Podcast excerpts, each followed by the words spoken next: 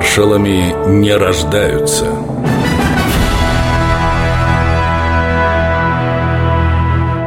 Михаил Катуков Мой дед Епифан Егорыч воевал пехотинцем у самого Скобелева. Участвовал в боях на Шипке, за Плевну и на Зеленых горах. Часто рассказывал, как он сидел в секретах, показывал, как брать в плен турок, орудовать штыком, приговаривая при этом «Солдат — государственный человек, всем слуга, себе не служит».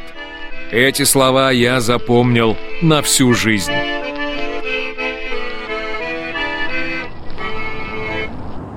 Сентябрь 42 года, Москва, Кремль, кабинет Сталина. Товарищ Катуков, как вы считаете, хороши наши танки или нет? Говорите прямо, без обиняков. Танки Т-34 полностью оправдали себя в боях, и мы возлагаем на них большие надежды. А вот тяжелые КВ и боевые машины Т-60 и Т-70 в войсках не любят. Да, это по какой такой причине? КВ, товарищ Сталин, очень тяжелы, неповоротливы, а значит и не маневрены. У Т-60 всего лишь 20-миллиметровая пушка. Одна канитель с ними, товарищ Верховный Главнокомандующий. Возможно, вы танкисты. Просто их недооцениваете. А за правду спасибо. Будем думать.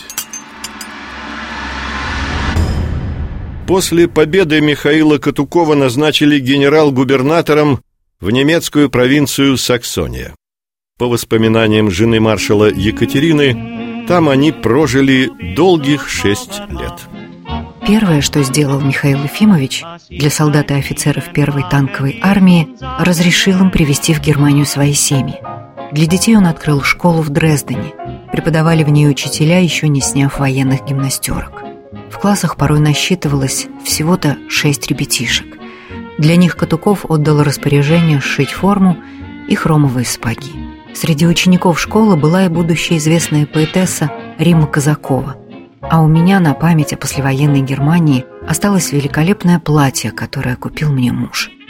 И только потом мы узнали, что шила его личная портниха Ева Браун. Михаил Катуков